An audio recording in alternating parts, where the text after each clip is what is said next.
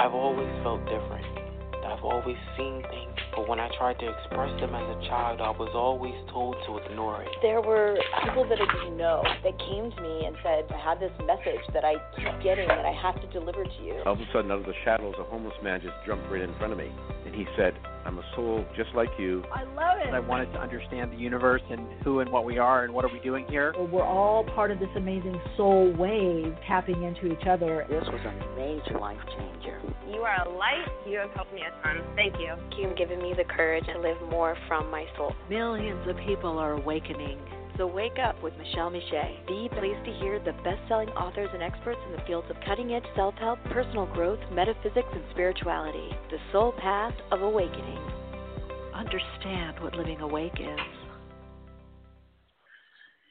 Hello, everyone, and welcome. Um, if you're new to the channel, new to the program, new to the station, you found us, you found us.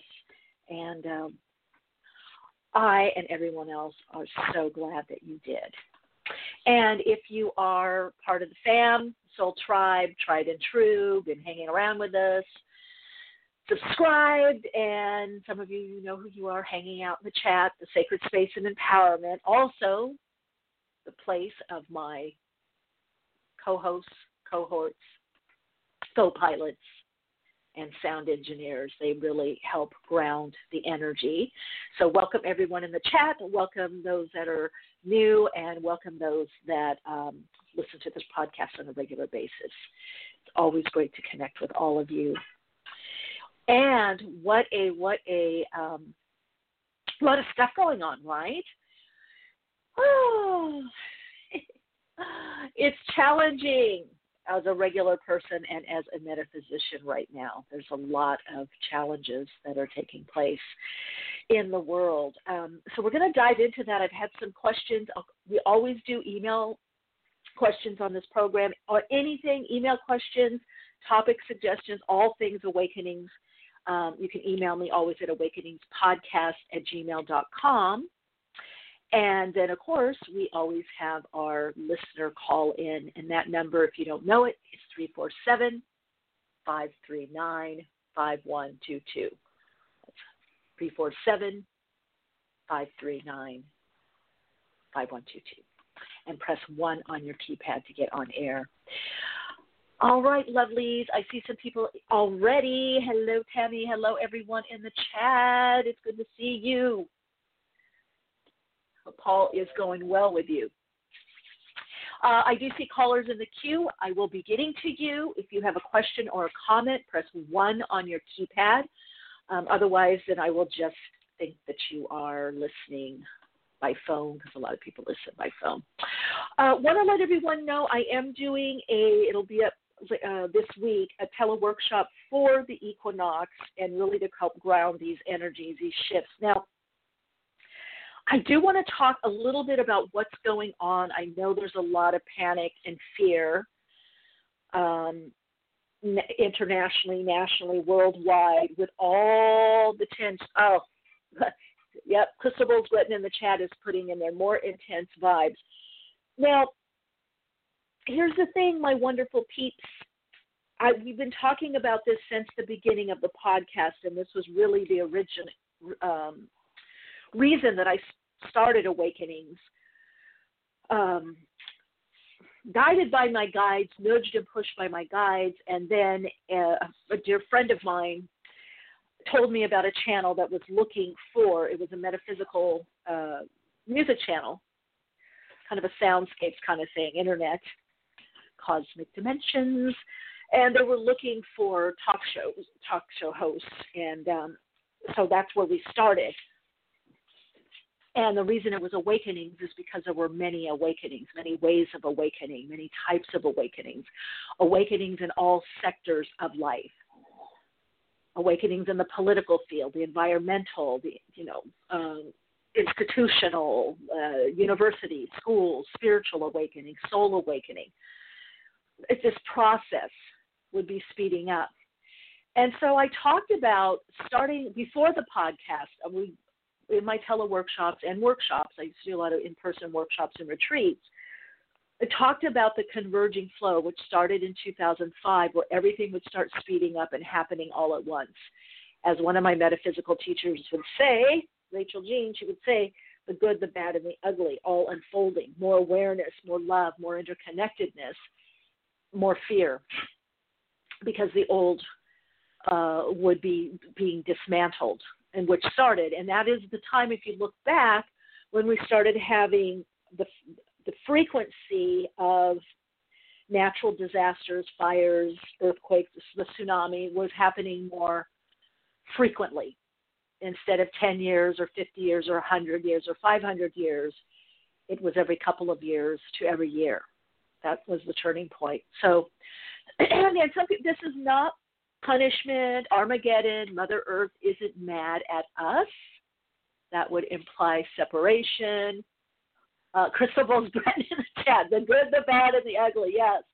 Um, we are Mother Earth. We are Gaia. That is an aspect of us. It is an aspect of us, and we are an aspect of it. It's the macro and microcosmic of the all that is, of the interconnectedness.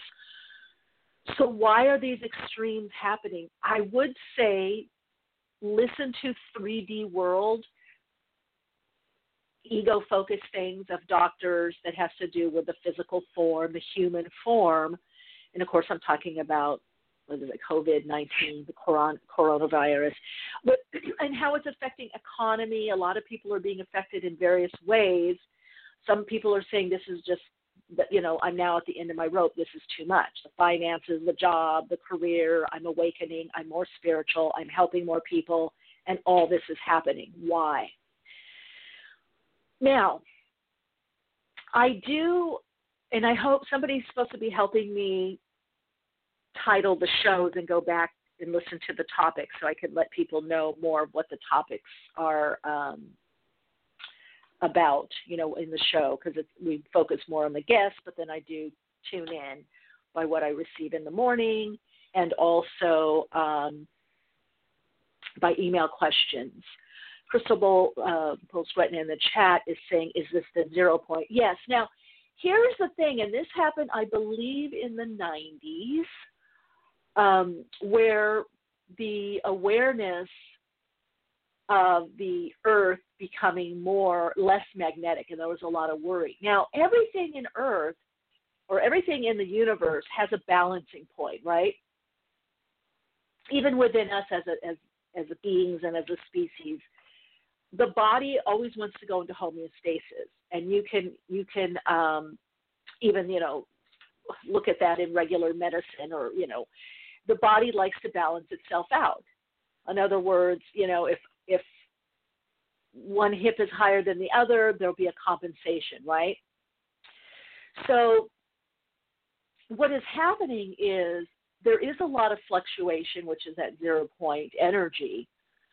Um, However, what it is making is the Earth less magnetic so that as we, as the counterpart, are to be less electrical and more magnetic. And I even look at this as astrology from astrological point of view with Uranus and Taurus. Taurus is the sign of Earth, terra firma.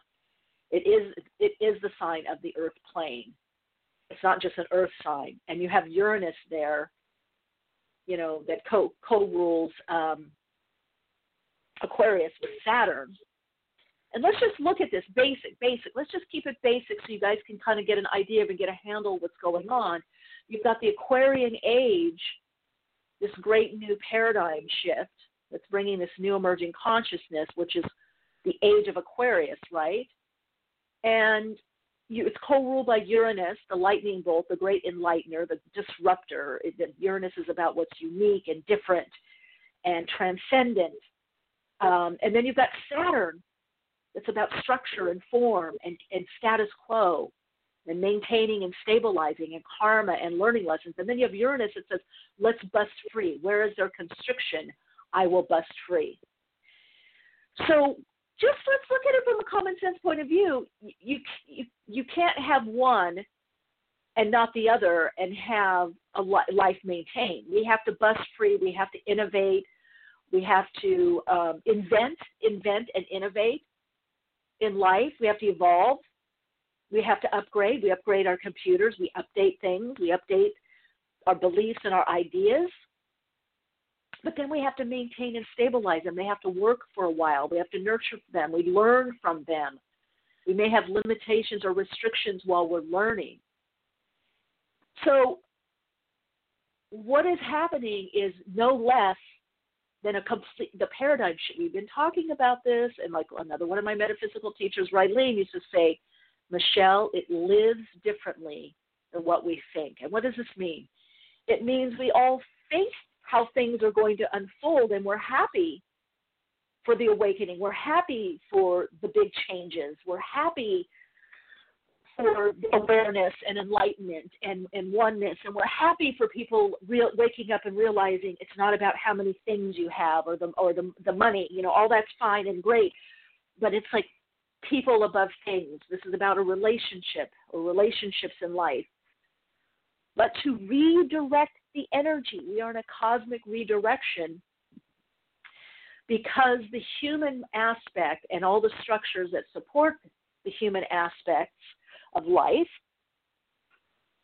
don't like to change wants to keep the status quo that's ego that's what that's its job so we are make no mistake co-creating creating a whole new way of being and many people star seeds light workers those that you felt heard a little different song different drum more awake more aware consciously on a path psychic empath you know, doing your readings, helping others, doing your art, and connecting with people, seeing something differently, you're seeded with the new information. And so you may be hit the hardest in the beginning to get through it, to lead by example, and or sometimes to actually, you know, help people. That may be part of your soul's path is to help people whether one on one, big or small, within a family, you're bringing consciousness in. Because we don't change as a collective unless we change individually, that galvanizes and there's some kind of critical mass or tipping point in consciousness. In consciousness. So we are in the converging flow where everything is happening all at once, and that is pushing into more soul alignment. So people are focusing more on family, friends, nature. Uh, you know, it really puts people's priorities. That's just how the you right now. This is the way the human or humanity learns and works. The bulk, the majority. Not everyone, and it always won't be that way. But for the now, so this redirection of energy, and I want to say the coronavirus, as I was looking at it, comes under the miasm of tuberculosis. We have collectively, energetically, in the etheric plane, certain conditions which can manifest as dis-ease, illnesses, that are they're not just generational. They they are um, representing a holistic or body mind or a a, a um, component within the subtle energy not only of our bodies but the earth itself. And so if you look at lung stuff yes deals with grief but guess what? The lungs the life force energy has to do with spirit spirituality taking in spirit the spiritual nature when we have lung issues, we're not able to take in our very own essence of us, the spirit, our the inspirar, to inspire. What does this mean? When we're living more and more soul led, soul connected, and soul led, inspirar, we're inspired. Where do we get the inspiration? From the God self, nature, all that is, something greater than the ego. So the game is changing. So this miasm is in place. And it's being activated right now. Now, what does this mean? What, how can you counterbalance this? Connect more to spirit, spirituality, do breath work, toning, singing. You know, my uh, website, soulplayground.life, you can go to the mindfulness and meditation section. There's meditations there. Focus meditation will help you extend and expand. your energy field, connect to your higher self. There's the three count breath and the yogic breath. Try to see beyond the surface of what's happening to what is the metaphysical meaning. What is the metaphysical meaning of what is happening? And then you align to the energy to heal through it. So the heart is there. Look at it metaphorically. Tammy put in the chat grief. But why do we have grief? Because of loss.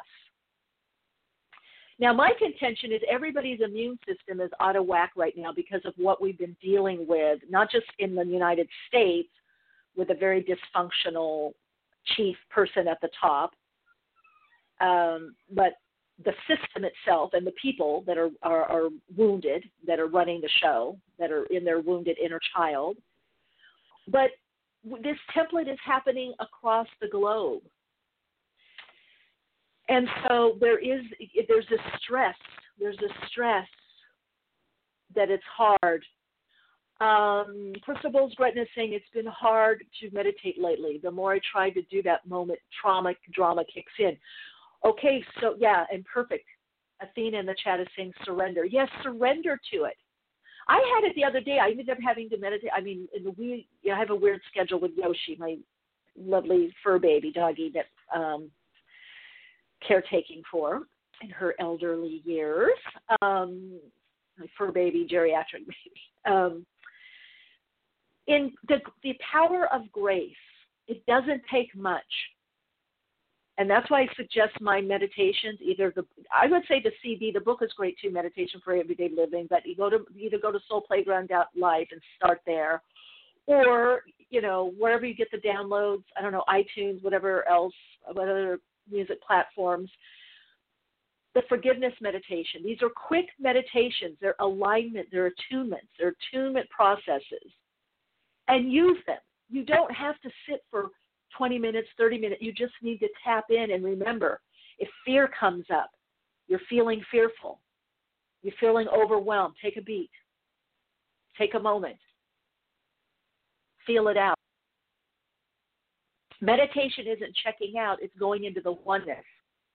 Meditation is dhyana or vipassana. Those those two words in Sanskrit mean Sanskrit mean focused awareness. So that means awareness of what is, what is going on in the present plus breath control, pranayama equals samadhi, oneness. So when we can feel the oneness, in, in some principles or systems, we call it grace, shakti. You receive that, that lift. Connect to the chiti, you know, the, the, the um, energy of of the all that is, the subtle energy. Some could say it's the illusion of what's happening. Um, others dramas, crystal balls, trying to pull me in. Yes, well, you just have to deal with that, but then you have to take the time for yourself, five to ten minutes to tune in, to meditate, you know? So let me, I want to share something with you because this is where we're at and where we're going. I have wonderful friends, but also they're they've been clients for many many years. And I get an email. We're supposed to have a session yesterday at seven, and they said their daughter has been asking for me, and has been feeling their their daughter is. Let me see, how old is she? I think she is. I think Liv is Okay, so she was born in 2011. Okay, so there we go. So she is a star seed. I am a star seed. Um, I helped bring them in. The, the couple was having trouble having pregnancy. I did a ritual for them. I gave them a ritual, two week ritual. And on the last day of the ritual, um, which is a beautiful ritual, you put something in the ocean, and what came back was flowers in the ocean. Okay, this is this is what we're supposed to connect with. Now, what's the probability that you throw something in the ocean, what they had to do for the ritual after two weeks, and what comes back is flowers? And I said, oh, it's going to be a girl. And of course it was. That's why all of this is happening to us, so we realign to the spirit or spiritual, that aspect of our being that makes life worth living, the magic, the mystery, the unfolding. What people sometimes call falling in love. Our life got very dry here. How many Birkin bags do we need, people? Gucci. I love it all. It's beautiful. I love the design. How many times do we need to redecorate? How many knew this or that? Or I got to have these shoes. Somebody told me uh, months ago some tennis shoes. I don't care. I they were I didn't even like them. And oh, everybody's wearing them. Well, is that why we want to buy something? Because everybody's wearing it, everybody's doing it, everybody has it. What do you want? What does your soul want? Anyway, Liv, it's beautiful, says, I want to talk to you. I, I want to talk to Michele. That's what she said. I said, sure, of course. And I want to do a meditation with her. I've been thinking of this a long time. I was so excited and so honored. This being and her parents, the whole family, the grandma, everybody has just held such an amazing space because they did their inner work. And now this conscious being that many of us came in very conscious, very awake, very aware. It's not just for uh, the 10, 11, 20, or 30 year olds. Many of you know it. You came in awake, aware. You know you're a star seed, a light worker. You were the mediator in the family. You were the healer. Very, you were the, you are the empath. But the soil was a little dry. It was a little bumpy, right? of you coming up. No conscious parenting. There's, there, it's beautiful. Anyway, we're chit chat. She proceeds to tell me, "Okay, Michele, now I would like to talk. Would you like to hear what's worrying me?" And I would also like to do a meditation. We do some mindfulness in school, so we talked, and I shared what the what a mindfulness meditation is, and she talked about the fears. Now, think about it. Most of us growing up, you know, 20 years ago and beyond, didn't have the school shooting. We didn't have all this hypervigilance and not feeling safe. So we connected to the happy, secure place. She was seeing that as her parents, grandparents, but but I brought it to her, you know, because she was afraid they were going to die, um, and that she was going to get the coronavirus and die because some teacher showed some video that should, as a teacher, I would have never shown. This is where humor, puppets, and you do the healthy diversion with kids, not just with kids, but with us you look at the news, the politics, you talk about it, you're fearful, you kvetch, you do whatever. And then the complementary, what some people call the opposite, has to come in. You have to consciously bring yourself to the truth that all is unfolding in a divine timing. Doesn't minimize what's happening, doesn't make human life less sacred. But what it says is there is a magic and mystery. There is spirit. I believe in spirit. I believe in spirituality. I believe in the subtle energy. Those of you that have done my teleworkshops, you've felt this subtle energy, the interconnectedness of everything and everyone. Re listen to those. Re-watch videos. Get that other option in. Anyway, it was so beautiful. Um, we did a meditation. She talked she felt very peaceful and relaxed. And I said, anytime you're hearing anything about this coronavirus or things that are frightening, people dying, gun, guns in the classroom, gun, people getting, whatever is happening, I said, just connect in with your breath, which we did. And she said, and I said, connect into that happy space inside, that happy, secure feeling. And so we can do that now. Then I'm going to get to callers. I want all of you just to see how easy it is because meditation is just connecting you to the truth of who you are without all the overlays. So, what you're going to do right now, and if you're driving and looking ahead, you do it with your eyes open. You just look around the room, look at outside, look wherever you're at, and then bring your inner gaze, your inner focus into the heart lung area. Focus on your in breath and out breath and center inside. Maybe if some of you are sitting down or laying down, then you can focus on what's in your mind and you notice there's thoughts in the mind. Simply notice the thoughts. And consciously bring your attention and focus back to your breath. Just notice your in breath and out breath. Notice any feelings in the body. Notice how your body is feeling. That's what your body does. It feels. And consciously bring your attention and focus back to your breath, back to your in breath and out breath, and center inside. Now you're going to notice there's a space in between your in breath and out breath. There's a sacred space in there, right there in the heart lung area that connects you into the heart to align you to your soul. So, no matter what's going on around you, just notice it and consciously bring your attention and focus back to your breath, to your in breath and out breath, and center inside.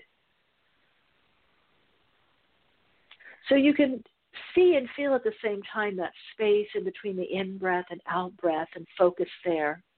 This aligns you to your own internal rhythm, your own internal timing inside. This brings you into that oneness. The breath is the key to oneness. It's the rhythm, it's the pace, the pattern. It's drawing in that spiritual life force animating energy, the prana,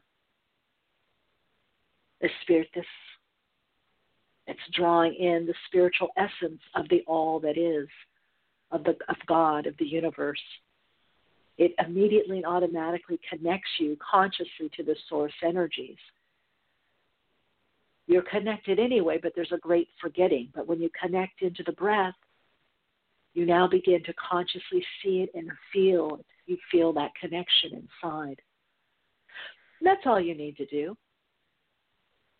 All right let's get to callers because we have an awakening guest coming on. James Purpura will be coming on at the second half of the program. Um, I hope this given some insight to all of you. Uh, something just to bring into your awareness as we navigate this highly evolution, yes, illumination, illumination time, evolutionary time, but also, yes, challenges, difficulties, it's scary, it's uncertain. But focus on the thread, focus on the consciousness that created, manifested the forms in our life, the situations. It's like, don't just focus on the iPhone or the Samsung or whatever Android, but what created that? Where did that idea come from? That's where our focus needs to be now. Hello and welcome to Awakenings. You're on air. Hi, Michele. It's Mitchie. How are you? Oh, I'm wonderful. How are you? I'm good. I just wanted to call in and say hi. Um, oh, you know, to give you like a high five for everything that you do. oh, I love it. I love it. Yes. Oh, appreciation and gratitude is very high vibration, and I feel, I feel that for you and everyone else that we're connected to uh-huh. through Awakenings here and my YouTube channel, Soul Insights with Michele Meiche, Facebook, Insta. I just feel like I just see you guys beaming your light. You guys are just doing it, you know? Doing it, doing it, doing it. Love it. Yeah, you're doing it, doing it. I mean, your readings are amazing. I like. I, I I'm amazing is such a overused word. I I just need to expand my vocabulary to find a better one. But for lack of a better one, your readings are amazing. And oh, uh, I just love everything that you do. I just wanted to say hello, I pop in and you know, let you know that you're very much appreciated, loved, and I'm so grateful for you. It's going to be two years in April that I stumbled on your on your podcast. Oh. so, oh. love it. Yeah. Yes. Wow. I mean, yeah. that, this is it. And you know, everybody just does what they need to do in their own way, which I love. It's really that's this whole thing right now with the body, getting the body in, in, in shape, the mental, emotional yeah. bodies to handle these higher frequency energies. You know, it's not yeah. easy, but it's doable. You know? Yeah, yeah. And I'm? I'm in the heart I'm in the heart of this corona right now actually. I'm I'm like front Are line. Where, oh, where Yeah. are you at? It's, No, meaning Where's the not the, heart- location because I'm I'm a flight Okay. attendant. So oh We're my like- God! Well, that's location. Oh, you're right in it. Yeah. I'm right in it. I'm first Okay. point of contact. I mean, before the doctors, when you think about it, I'm like kind of first point of contact if, of anyone who might have it. And I'm not I'm not paranoid about it. I'm really not like, you know, uh, worried about. It's not keeping me awake like that. I'm just being more careful, obviously. Um, and it's just you know, like you gave an explanation of it. I have another I have another opinion about it though. Yeah. but Go ahead. Uh, well, I don't know. I, I'm always curious to know what you think, but like I have, I mean, it may sound conspiracy theory, but it also resonates a little bit because I've had too many. I've come across too many real life situations of different stories of similar things happening, and you know, this is just my again my opinion. government, vaccines, and government. Vaccines and government. I do Yeah, believe in vaccines. It's not like I'm against vaccines or anything like that. But I feel like sometimes they do things to do certain things to Oh yes, yes, you know. yes, yes. But th- yes, but that is human. Li- I'm very aware that I channeled, and in fact, I, I may make the recording public. Um, those of you that know, like Josie Kelly or Jenny Kelly, Lori, certain people I, I give this information to because I don't like to put stuff out there that it's too Yeah. fearful unless people have support systems. But I saw this. I saw the vaccine children having to be vaccine vaccinated. Um, you know, there's a lot of money to be made with that, and people not being able to travel, being Yeah. quarantined. Also saw tanks. I mean, there's a lot of stuff that I've channeled over the years. This I channeled about. The first channeling of it was around 2008, I believe, and then the 2nd Mhm. where I saw the people being stopped and shut down, and uh, you know, being asked you know, is this for Mm. work or family or you can't travel here was about five, uh, four years ago, four years ago. Um, Mm. as well as people, the licensing change and people being, um, like if you move, you have to, Mhm. you know, say what your new location. Well, you, we don't have to do that yet in California or in the Yes. United States, but apparently in Germany you do. Now, Yeah. I don't. I I know all that. I get the four one one of what's Mm-hmm. happening and why, but you still have to look at beyond that because that is all man made trying to control. Mhm. And the universe, just like it did with Trump, will use those people or Madonna or Picasso.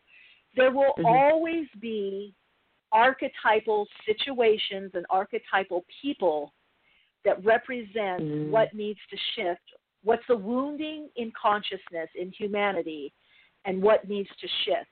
Because right Okay. now, it won't always be like this, but right now, because the human, the way that we've been formatted as humans, and you know, with the instinctual, you know, brain, the medulla oblongata that connects us to the, you know, the instinctual brain, the brain stem, right? Yeah. we don't change unless things get pretty bad. Now that's Yeah. changing. That's a different game, and many people aren't having to do that. But that's the old game of separation because you know that you keep things going at all costs, and was more based fear based and more based on uh, separation. Now, when we move into unity consciousness or awareness of the soul, that we're not separate but separated out, once people once enough people get the the thing that hey guess what even if you're in your ivory tower and you're you look at the peasants eventually you will be there too because we're all interconnected. That game is changing. So we Mhm. have the old and the new order the old way of being the old way of doing things the old game the old rules. We had a guest on and i can't remember his last name Mm. amazing artist mick something. I don't know. You, you guys could uh, you know look in the archives. But he talked about this and he said Mhm. what starts to happen is you you do it's like the fairground he says you're in the fairground and you do what you can there you go on the rides but eventually you leave the fairground and you go to a new one and that's what's Mhm. starting to happen we just say oh Mm. I'm not playing that anymore. I'm not over consuming. I don't need to have the iPhone every time it comes out. I don't need to get right. in the hamster wheel to say that. So it's happening. Yes, all the other things are right the money, the government, the vaccines don't really, you know. If you look at the vaccines, there's 77 now that children have to take. And in my time, in 20, oh you know, God. 30 years ago, there were yeah. six or seven. We yeah, don't yeah. need that. You know, you don't need. My dog doesn't gets a tighter ring. The vaccine stays within the system a long time. We don't need to do this.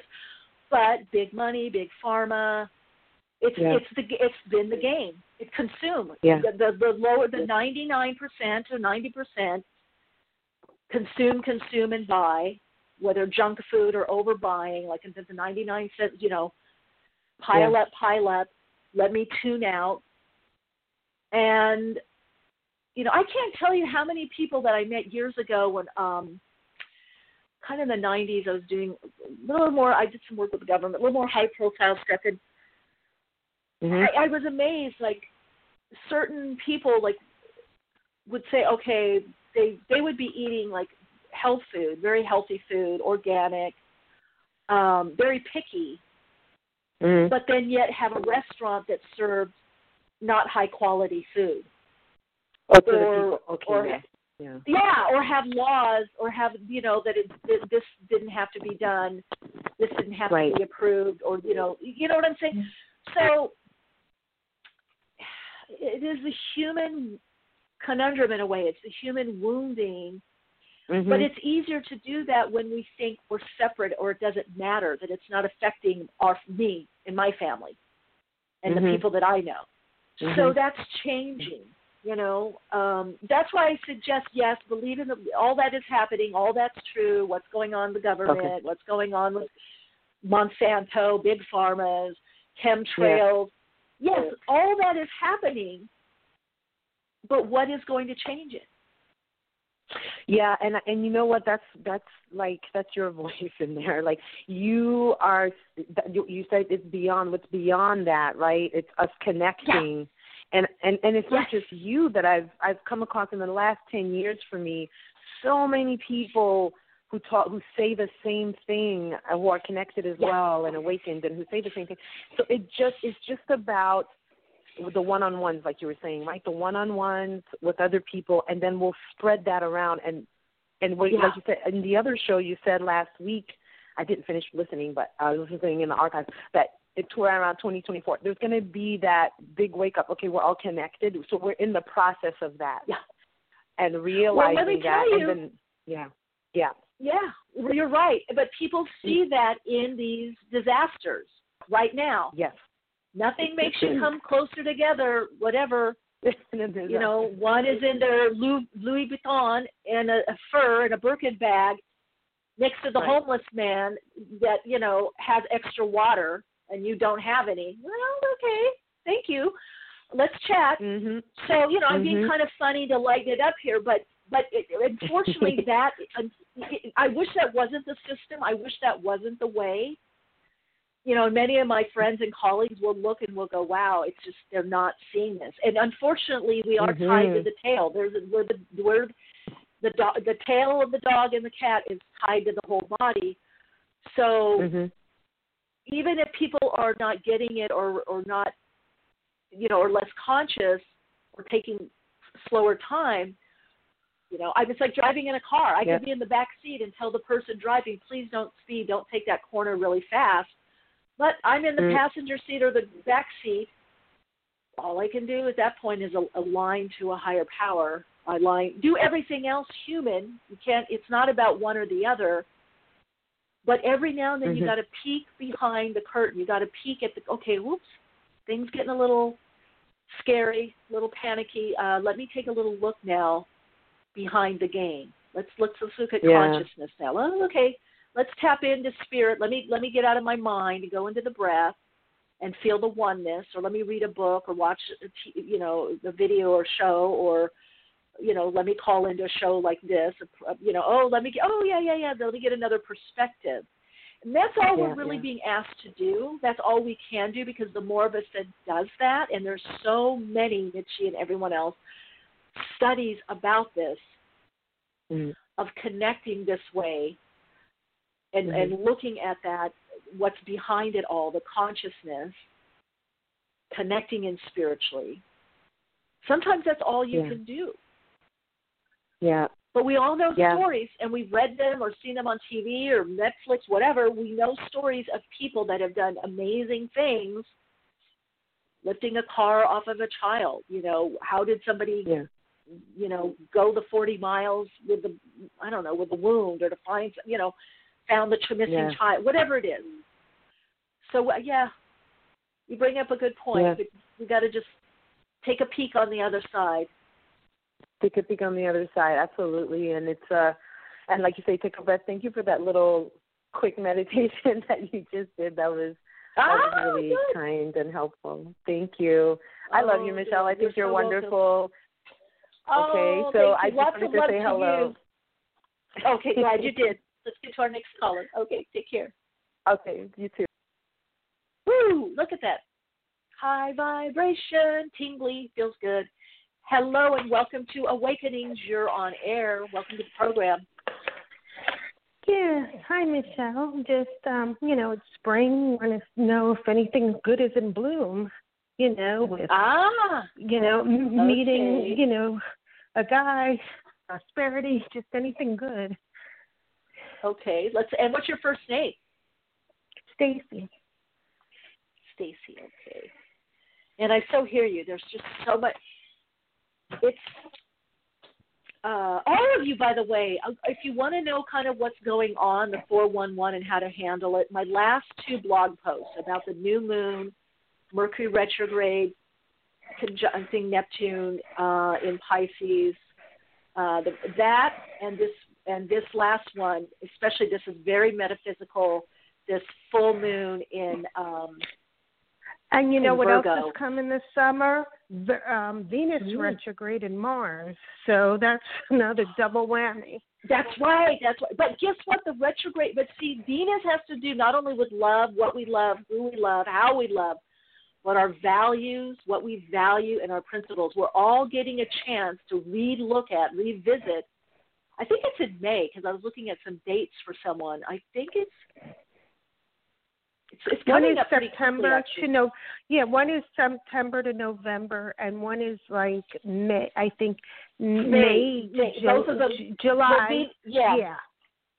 Yeah, May and yeah, because I was looking at dates. And then- mid or end of May. And then July, and then July is another uh, Mercury retrograde, July fourth, okay. around that time. Well, here's the deal. Yeah, and Mars gets us to look at where do we where are we actually putting our energy, is and then it's serving us in a higher. Are we on the little hamster wheel? But I dive in this blog post on soulplayground.life on the Virgo full moon. I dive into the metaphysics of what's happening, this whole redirection of energy, what's going on. This what's going on in February and March mid March to the equinox is is the template of what we can all experience, what's going to be happening the rest of the year. So I think it's imperative people look at that and see how that is affecting you. Now, what I'm getting with you, Stacy, um, and thank you for that astro info. I love it. Um, you're ready for a pow- I hear powerhouse. You're a powerhouse, and you're ready for your match. You haven't gotten your match yet. Your powerhouse.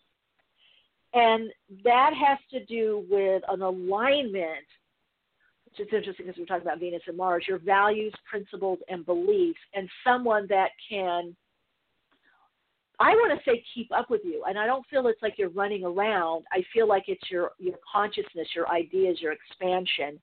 I do feel a relationship, and I also feel there's going to be a move around it and a huge lifestyle change let me see if I can get the timing. When is this person relationship this year? I do feel it's this year. Okay, and it, yeah, and it's something around networking. Could be social media. There's something about communication around it, or it could be, believe it or not, someone near where you live, like in your little circle somehow, your neighborhood or something. so I may make a friend there that, you know, that leads elsewhere. I kind of keep getting. I, I'm getting two months. I'm getting something in June.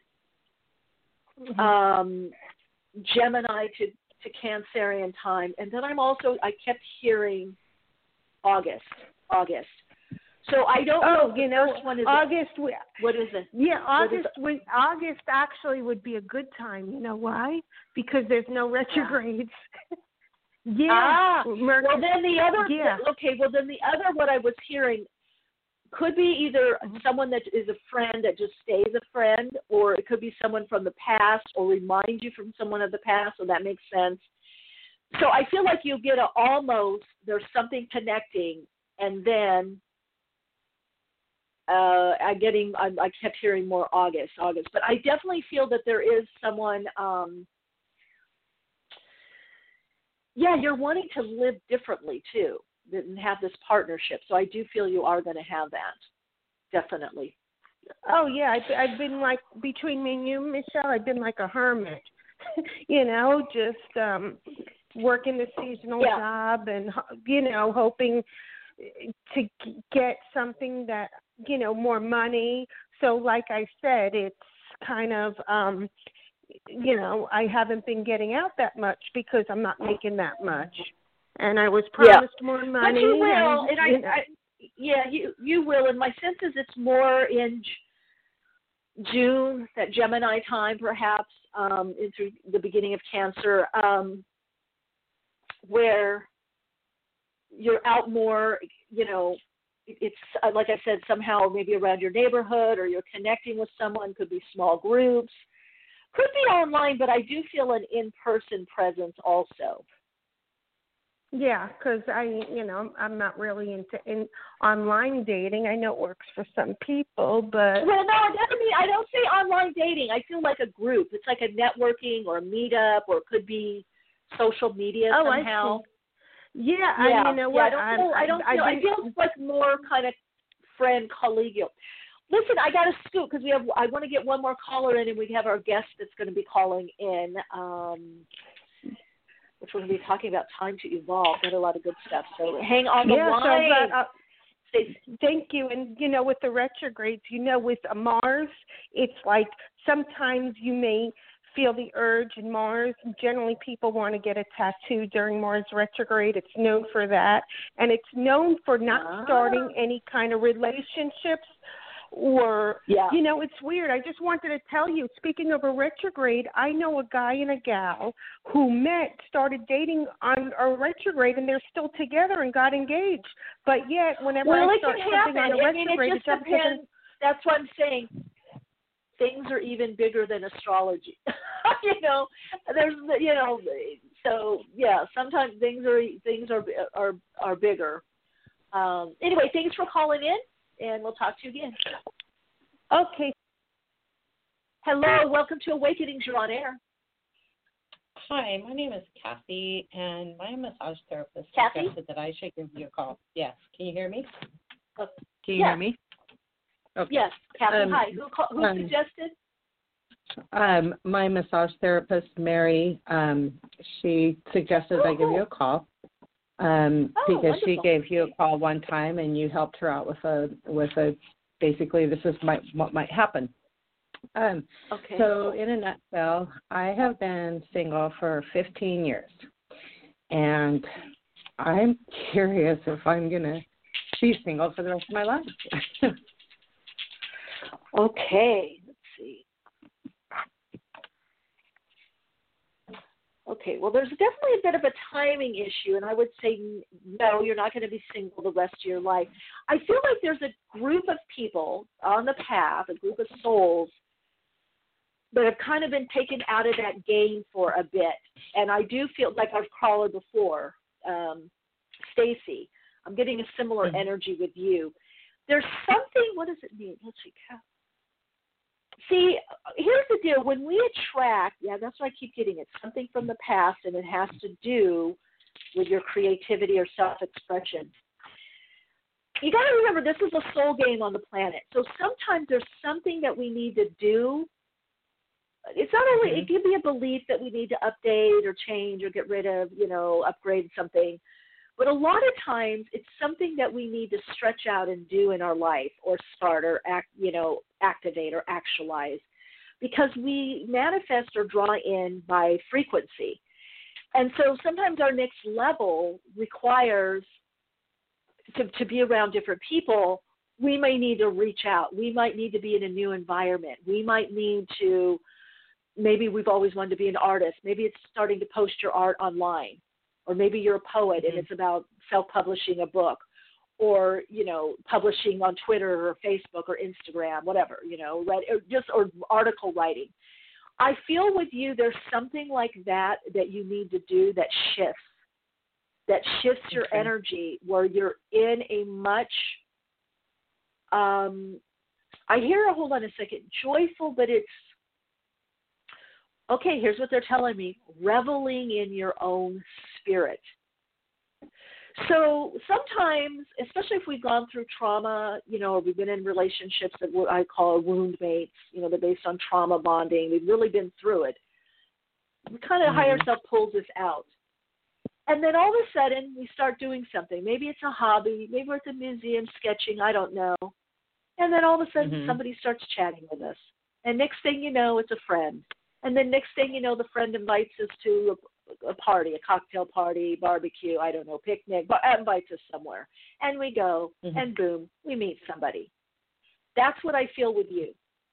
So, and there's many of you that are hearing this, and if you've been saying, "Oh, I need to do that. I really want to write that book. I really want to speak," or, or you know, I really want to go in schools and teach meditation, or I really want to put my book out, you know, ebook, whatever. Just do it. That's going to help shift your vibrational frequency to moving you in the resonance. And also, Angie in the chat said, yes, it's like being in resonance with your soul tribe. Find more of the people you resonate with that get you, that are less in the negative, more of the higher vibrational frequency. Yeah, we all got to look at the negative. I always say you got to kvetch. There's some fear, there's some uncertainty, but you don't want to be with people right now that are marinating and living in that view. You know, pop out of that but once you do that, I feel it's not very long till you draw the person in, and I feel that it's going to be a little bit of a shock or surprise. Like, oh, I can't. I met somebody. I can see that. Yeah. All right, sweetie, keep yeah. us posted, okay? I will. Thank you very much for your posted. help. You're right, so bye. welcome. Mm, thanks. Oh, what lovelies, lovelies. Bye, bye, bye. Take care. Take care. Okay, uh, we are ready for our awakening guest. Let me just get these off. It's that time, that time in the program where we get to get a little more fed. Okay, so we've got with us here James Purpura. Um, he is the author of Perception. I like this. Seeing is not believing. It's time to evolve. Uh, so we're going to be diving into that book as well. Um, we're going to also talk about James and his partner when they first met.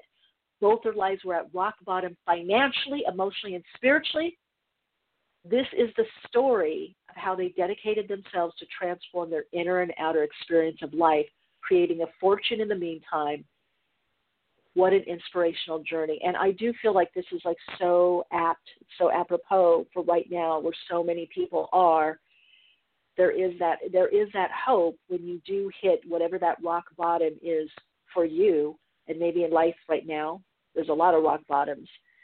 All right, let's welcome to the program, James. Welcome to the program. Thank you. How are you today? I'm doing great, James, and I'm doing even better with the, with the with your sharing that you're coming on to share with um the listeners and me. I'm so happy to have you on the program at this time. And I am so happy to be here. So I, am excited. Let's let's let's dive in. Let's, let's do it. Let's get yes. deep. Yes, what yes. You, okay, so I'd love right. to go ahead. No, go ahead. Okay, I love that you were saying, and I love because the rock bottom. You know, I know rock bottom. It's it's hard to get you know there's steps you got to put the rocks back up to get out um, and you say financially emotionally and spiritually i feel like this conversation is so apropos to everything that's going on not just nationally but internationally and where people are at right now I would love for you to share a bit of your story and how you got out. How did you transform? And any suggestions that you have for people right now that are either at the rock bottom or sliding, sliding to the rock bottom. You know, I guess where I would start is to say no matter where somebody is at, everything about their life makes perfect sense given the context. You know, basically that, mm. you know, if I were to live their life or you were to live their life, that we would be in the same positions given, you know, equal intelligence and equal environment. And so, you know, I think a lot of people spend their time beating themselves up for all the mistakes that they made and you know all the missteps and somehow there's something wrong with yeah. them and I, I guess the very first message i would tell people is hey, let's just start off by getting that on the table there's nothing wrong with you right and i want to go mm-hmm. into my personal story a little bit just so people understand where that comes in and we can come back to that narrative there's nothing wrong with you you know when i was in kindergarten i, I was in a really abusive situation my teacher you know the first day i was going to go to the special ed class called me up in front of the room I had learning disabilities, and she said, "Look, only retarded and stupid kids go to special ed." And you know, oh. that's where my story started, right? This idea of separation of rejection. And then she made yeah. every all the other students call me stupid on the way out the door. And you know, there's a lot that goes into this with my mom and her depression and everything else, not running down to defend me. But the basic bottom line is that happened to me every day for a year. And so mm. it was just this horrific experience for me. And, you know, eventually, you know, you know, when I did talk to my mom about it, she basically said, and this is like the worst thing she could have said to me is, hey, listen, you know, the world's a terrible place. People are awful. You're just going to have to learn to deal with it.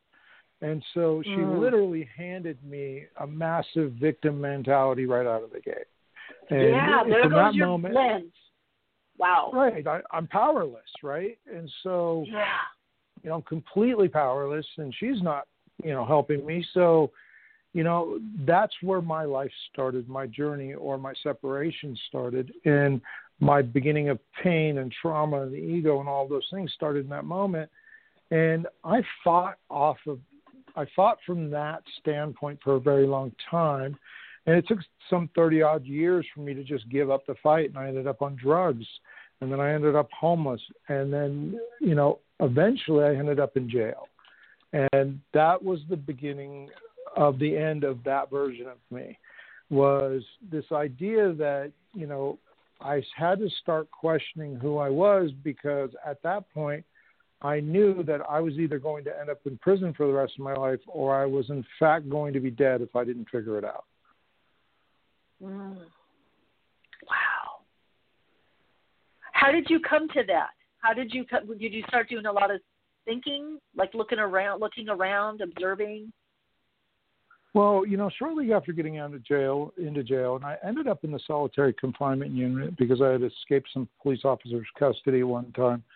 And so I'm in jail, I'm in solitary confinement, and I get this letter shortly after getting there, and it's a letter from my dad.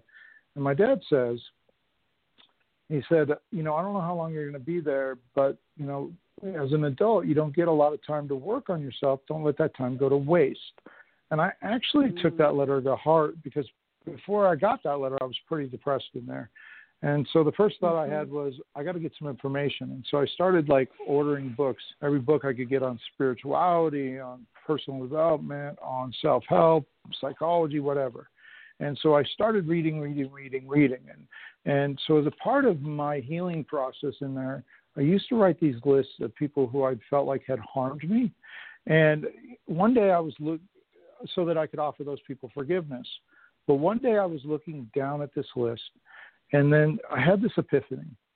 I said, you know, the only common denominator between all those experiences is, in fact, me right? And so the question came in my mind is, what if I am somehow the cause of all these experiences? You know, how, what if I created these? And this was kind of a weird thing for me because I'd never really considered that I was the creator of my experiences before this moment.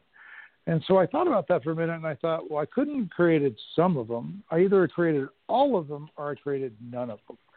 And so, as I pondered what those two thoughts or feelings meant, what I got to was this: if I wasn't the creator of my experiences, it meant the world really was a terrible place because I'd lived a bad life, and I probably didn't want to play anymore.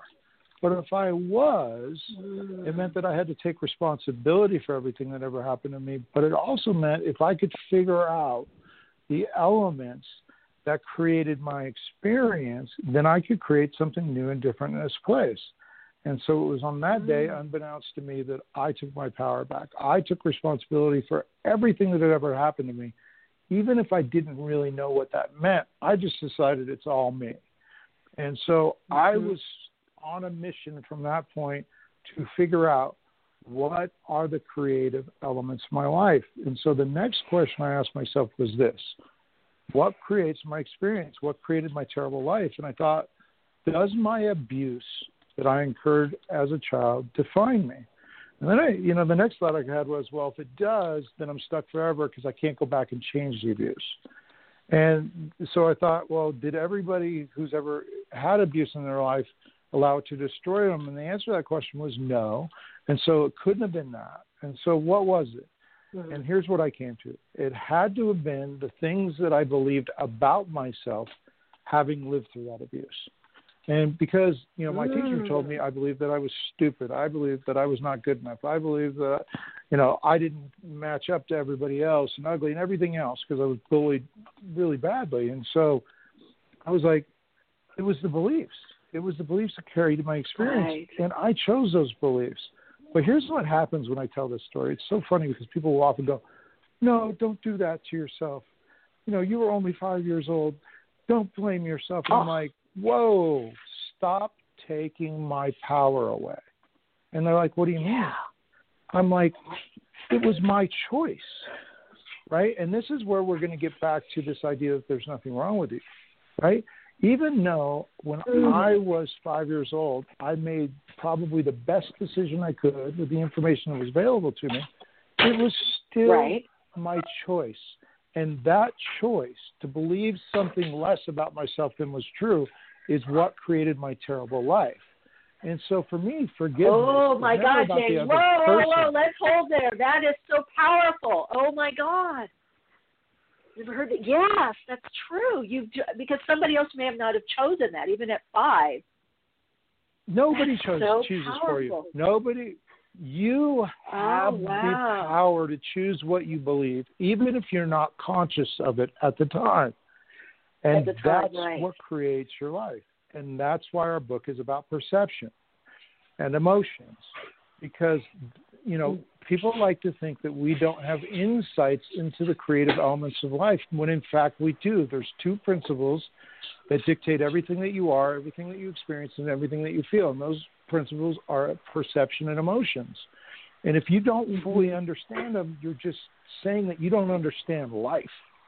And so when I came to understand this, like, and if you begin to understand this, you'll want to become an expert in those two things. And so we have a book and a movie of the same title, Perception, Seeing is Not Believing. And the movie is called Perception, Seeing is Not Believing. And they will walk you through this journey of understanding your perception and emotions so that you can shift and change your perception and understand your emotions to create the life that you desire. Mm-hmm. It's all about the perception, right? You know, it boils down to that. What are we perceiving? You know, how are we? And the lens is our lens. You know, crusty? Is it dirty? Is it overlaid? Um, well, yeah. So let's let's kind of let's we'll come back and we'll go forward to that. You know, I said earlier okay. that there's nothing wrong with people, right?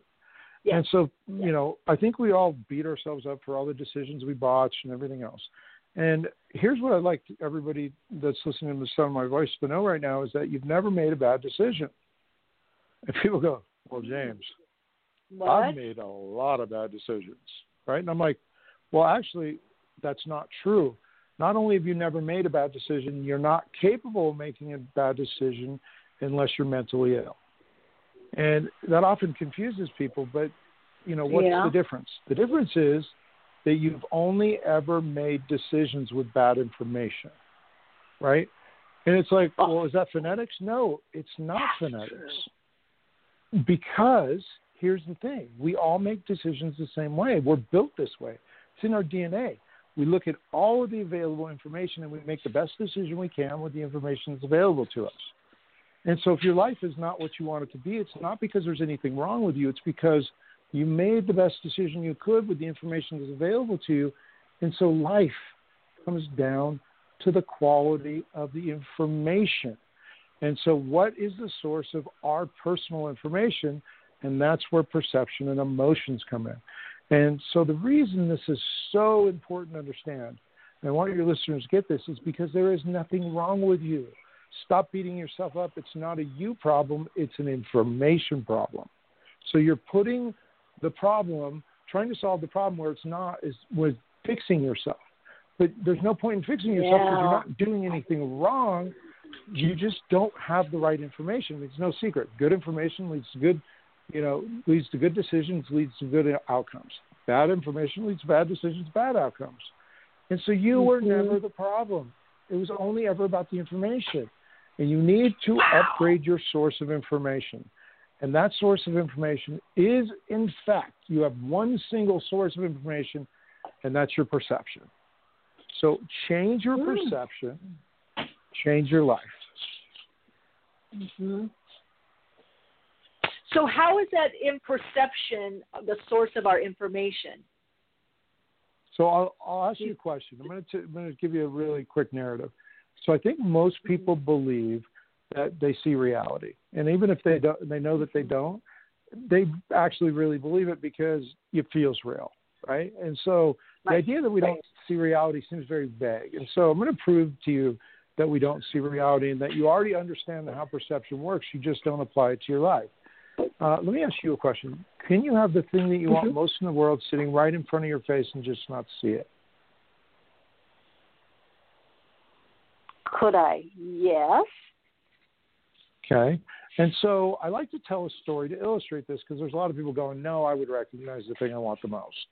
And so, oh no, because I've had a few. I've had a little. I've lived. A, I've been around the block a couple times, Dave, and I've had. Exa- I've, and I've re- re- gone back and realized, you know, whether it's hours, months, years. Gosh, what I really wanted is is already here, or was here. Right. You know. Yeah. Um, but what's but- blocks so that? What do you think? Yeah, Yeah, I'm going to show um, you really quick. Okay. Let me tell you a simple story. All right. I want you to imagine a man. This man wants more than anything to find love. He wants to be in a relationship. Unfortunately, this guy has really, really low self esteem, a poor self image of himself.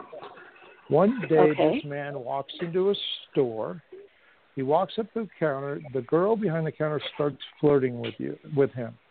My question for you is: Does he recognize the girl is flirting with him?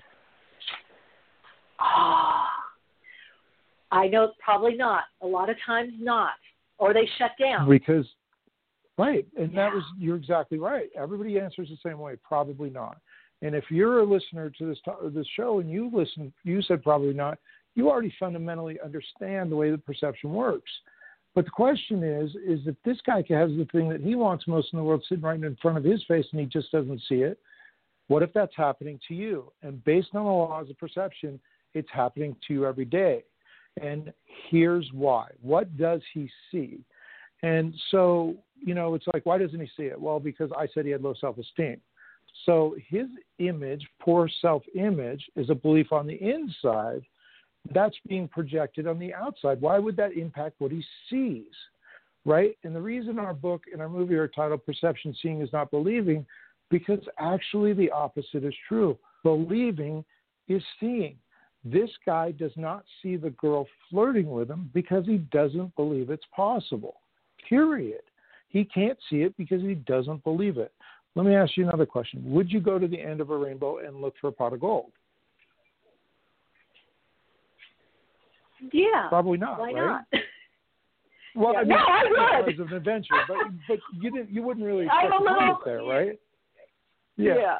But so the point is, is that this, you know, why doesn't he see it? And this, it's really actually just a matter of capacity.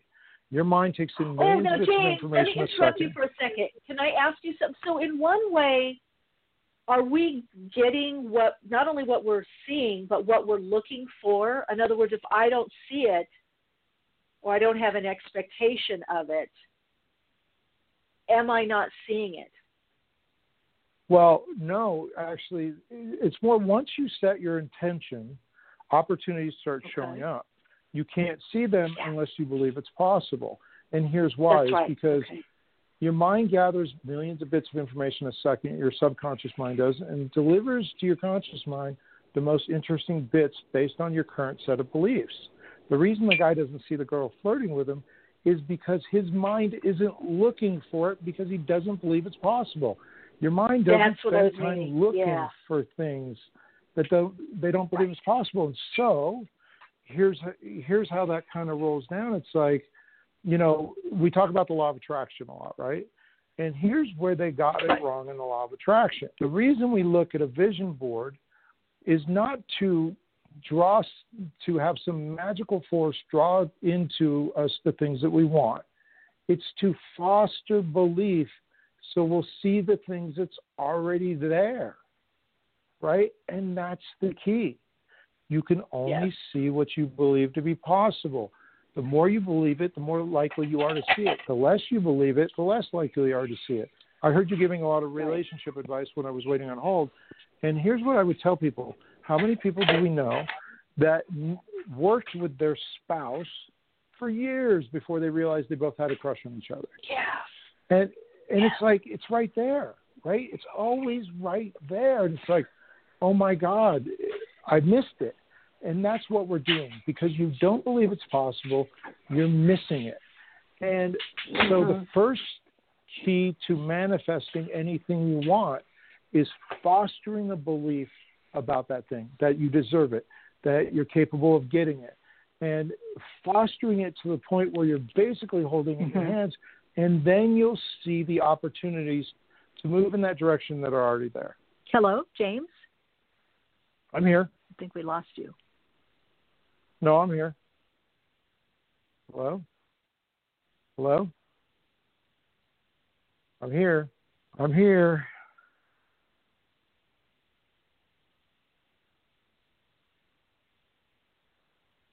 Hello?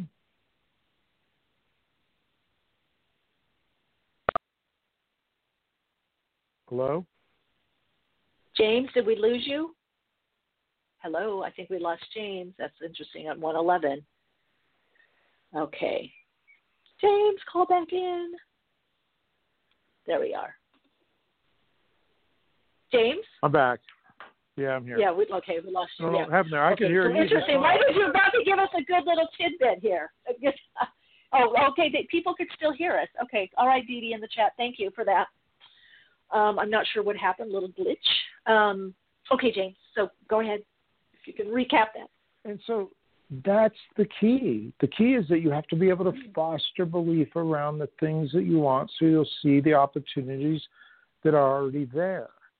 And that is what the law of attraction was meant to be is that we live in a universe of infinite possibilities.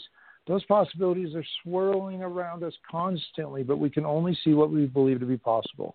I'll give you a very yeah. simple example. I want you to imagine, I want you to think about the car that you're driving.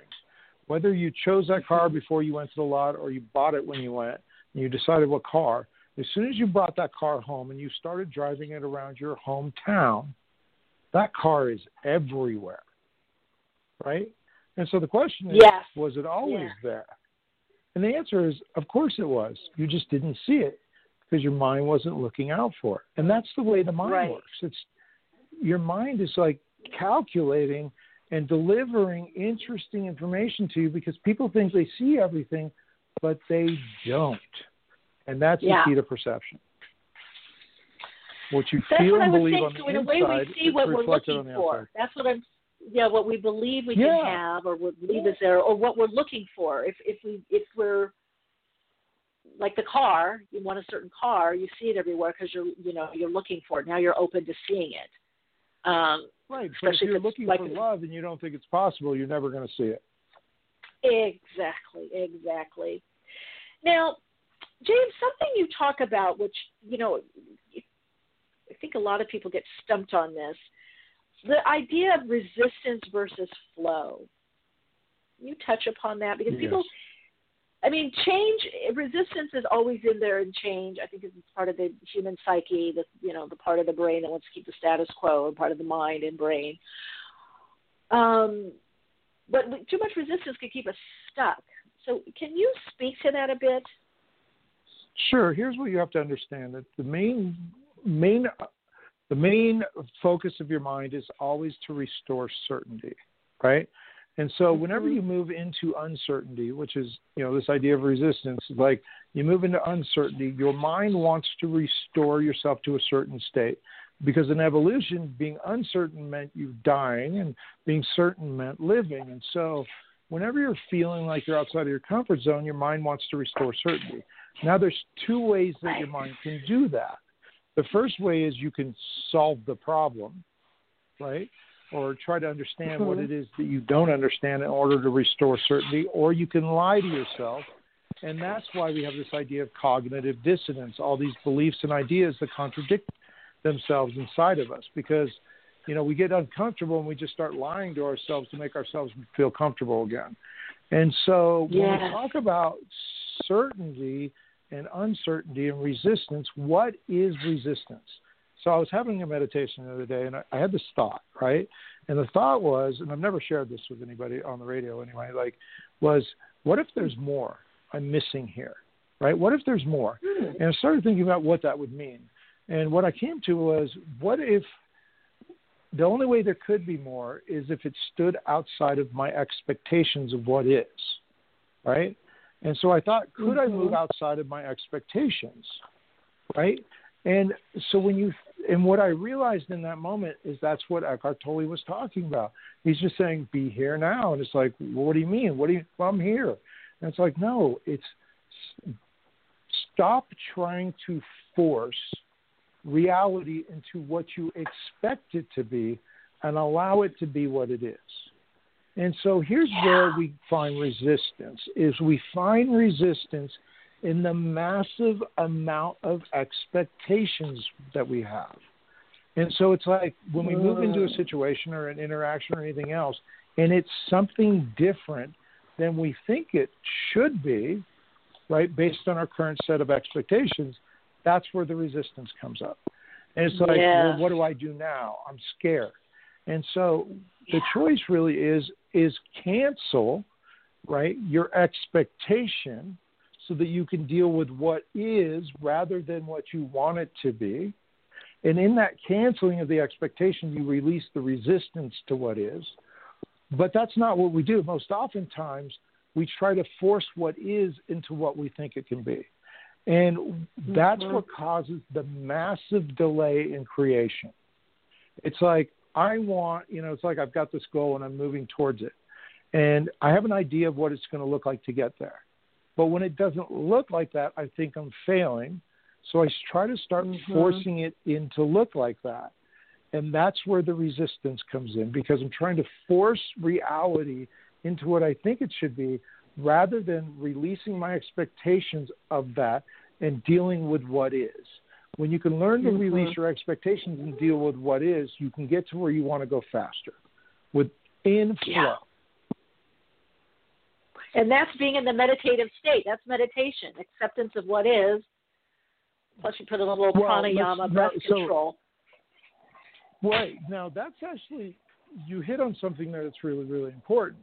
And it's actually physiology, right? Because there is mm-hmm. a physiology of resistance, and it is the fight or flight state. And so it was a really interesting statistic, which is like 70 or 80% of the most successful people in the world do one thing every day. And what is that one thing that they hmm. do is they meditate. And it's like, well, then why don't we all meditate? Because it's freaking mm-hmm. hard, right? But here's what most people fail to understand about the most successful people. Even they don't understand why it works for them. And here's why. What is meditation at its core? It's it's being in the breath, deep heart based breathing, mm-hmm. right? And so you have to go back into our evolution to understand why meditation has a, such a profound impact on us. You know, back in you know the times when we were in tribes, and we were and we were constantly, you know, running for our lives. when you are in a Right. fight or flight state, you actually lose connection with your brain. It's not the first source of information because you're reacting. And so there is a so what happens is, is something has to single signal your brain to take back over and it's actually your heart. Your heart sends more signals to your brain than your brain sends to your heart. Well, what is the signal? Imagine you're running from a predator and you stop. The first thing you have to do is catch your breath. Deep heart Right. based breathing. And so deep heart based breathing switches you out of a physiology of fear into a state of creativity and homeostasis. And so here's what most people fail to understand about meditation because the current versions of meditation is all about the mind. Meditation, the benefits from meditation don't come from the mind. Later, they come from Yeah. they come from getting out of the physiology of fear. And so, The if your meditation practice Through the breath. Through the breath. So if your meditation practice is about clearing your mind, you're wasting your time. Focus on your breath. It doesn't matter what your mind's doing.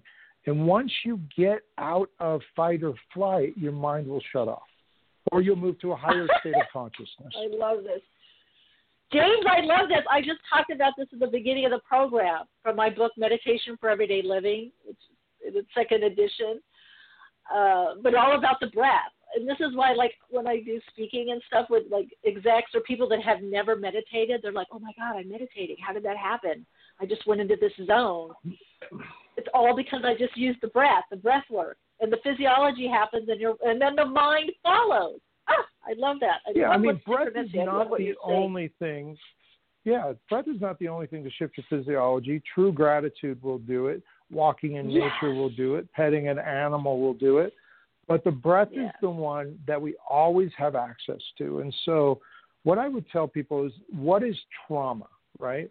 And this is a big Mm-hmm. understanding is that trauma is when the perception or memory of fear is tied to a physiology of fear. And so when a memory, when your perception is using your past to dictate the future, whenever it pulls a past event that has a physiology of fear attached to it, all of a sudden you're mad, you're angry, you're anxious, right? And so what do we do? We start trying to run around and solve problems on the outside when the first step is to go into the breath right? Because when Einstein said that you cannot solve a problem at the level of consciousness it was created at, this is what he meant. Problems are created Right. in fight or flight, or put you into fight or flight. And so, whenever a memory or a perception of fear is tied to a physiology of fear, you don't actually have free will in that moment because the only thing you can do now do is react. So, what the breath does Mhm. in that moment is it creates space between the idea and the physiology. And once you create that Mhm. space and you walk down the physiology while standing in your fear, you separate those two things. Then you can process the belief or feel uh, the belief or perception associated with it. But you cannot process the problem that's causing your anxiety when you're in the anxiety. So you have to be able to use your breath to walk down the phys- physiology. Wow, great point. Now, does this have to do any? It sounds like first of all, you're using meditation a lot, which is great, and I love what you're saying. It makes such common sense, but you can't solve it while you're in the anxiety. You got to get out of the anxiety. You know, that's either promoting Yes. or creating the problem. What is the emotional integration technique that you talk about?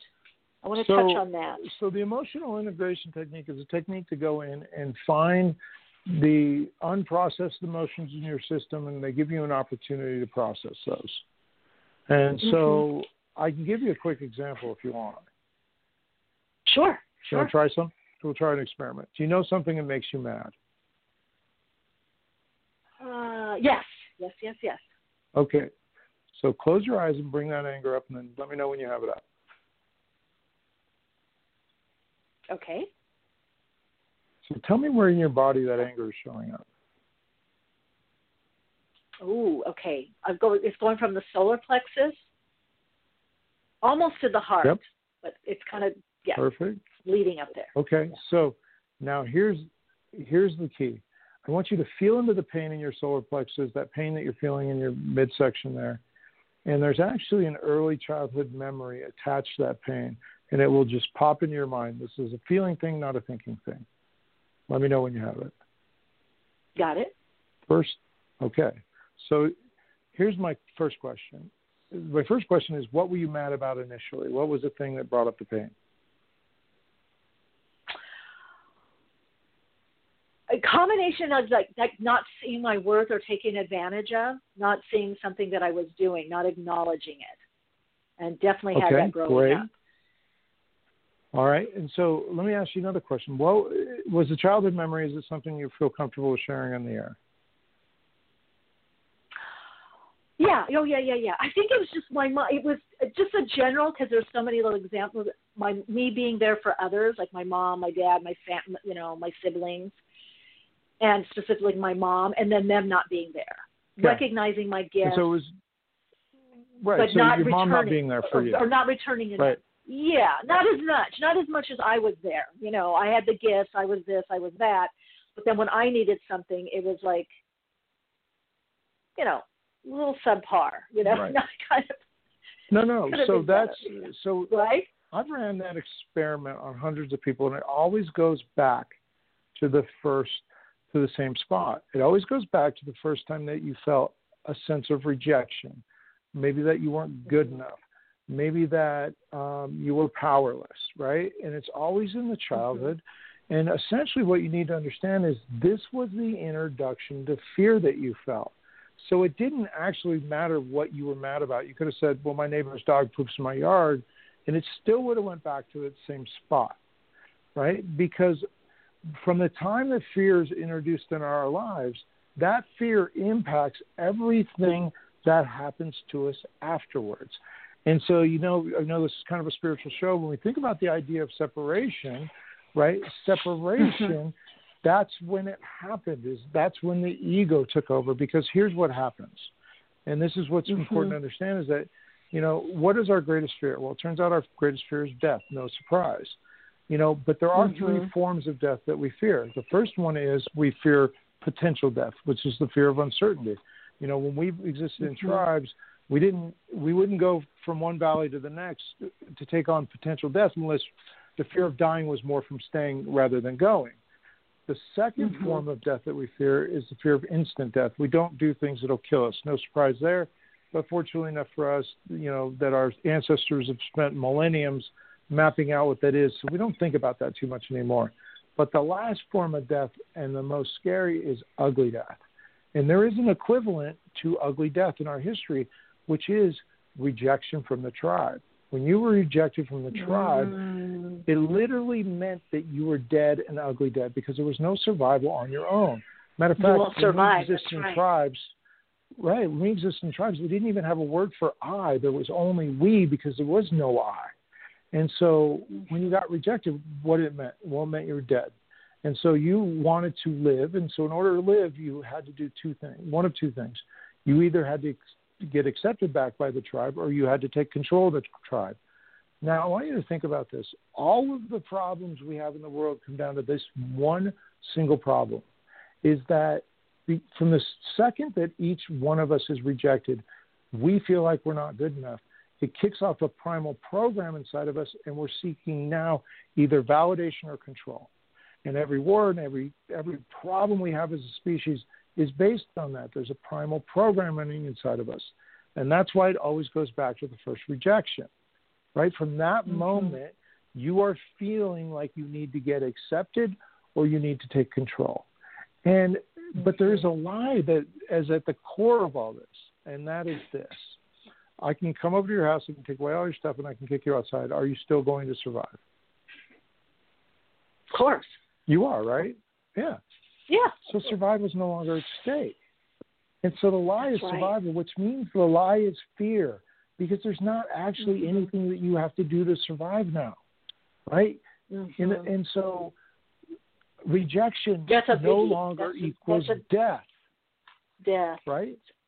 James, So, we're running out. Of, we're out of time, and I, I I'd love to have you back. I want you just briefly, just like in thirty seconds or so. You've got um, I believe, a Powerful Women. Is it a conference? Um, Powerful Women's already over, but we do women's events. Yeah. So what we have coming up You is and come to our your partner.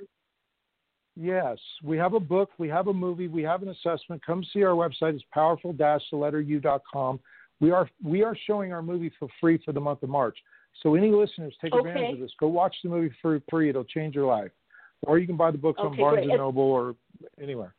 Yeah, the book's great. The book's fantastic. It's a great read, and you share a lot in there, which I, I really love. You give it, you know, um, I like the, the the chapter crawling crawling back up. That's right. Um, a lot of great information, and again, the website is powerful-u.com. That's, that's it. right. That's it. Oh, James, thank you So- so much. Thank you so much. Powerfulu.com. James Purpura, thank you. You have a great day. You too, Thank James. You so. Thanks so much for being on Awakening. Much peace. All right, everyone. Wow, what great information and insight. I loved it. I loved it. Um, that's James Purpura. And of course, uh, he wrote the book uh, with his partner, Steph, and it's Perception Seeing is Not Believing. It's time to evolve. I agree. Uh, anyway, you can find out more information about Powerful Women, about um, the the video, the the movie, um, also the book. The book is fantastic, and also the emotional integration technique. I really felt that. I felt a release. Um, anyway, powerfulu.com. That's James Purpura. And for all things awakenings, go to awakeningspodcast at gmail.com. Join me, hang out with me on my YouTube channel, Soul Insights with Michele Meiche. Come connect on Instagram and Facebook, um, Twitter as well, but Instagram and Facebook we can be a little more personal and chat a bit, connect into the Awakenings um, Soul Tribe page on Facebook as well. Um, got weekly uh, videos, uh, readings on my YouTube channel, as well as the monthlies are up right now for each astrology sign. I tune into the lens of the astrology sign. Check it out. Let me know what you think. And as always, keep shining, sharing your insight, and of course, keep awake.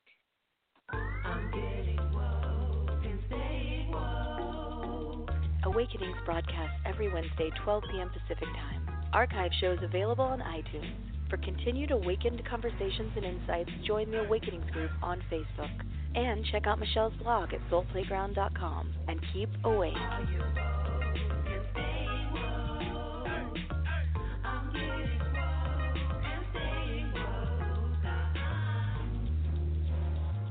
Hello, it is Ryan, and we could all use an extra bright spot in our day, couldn't we? Just to make up for things like sitting in traffic, doing the dishes, counting your steps, you know, all the mundane stuff. That is why I'm such a big fan of Chumba Casino. Chumba Casino has all your favorite social casino style games that you can play for free anytime, anywhere with daily bonuses. That should brighten your day a little. Actually, a lot. So sign up now at chumbacasino.com. That's chumbacasino.com. No purchase necessary. Group. Void were prohibited by law. See terms and conditions. 18 plus.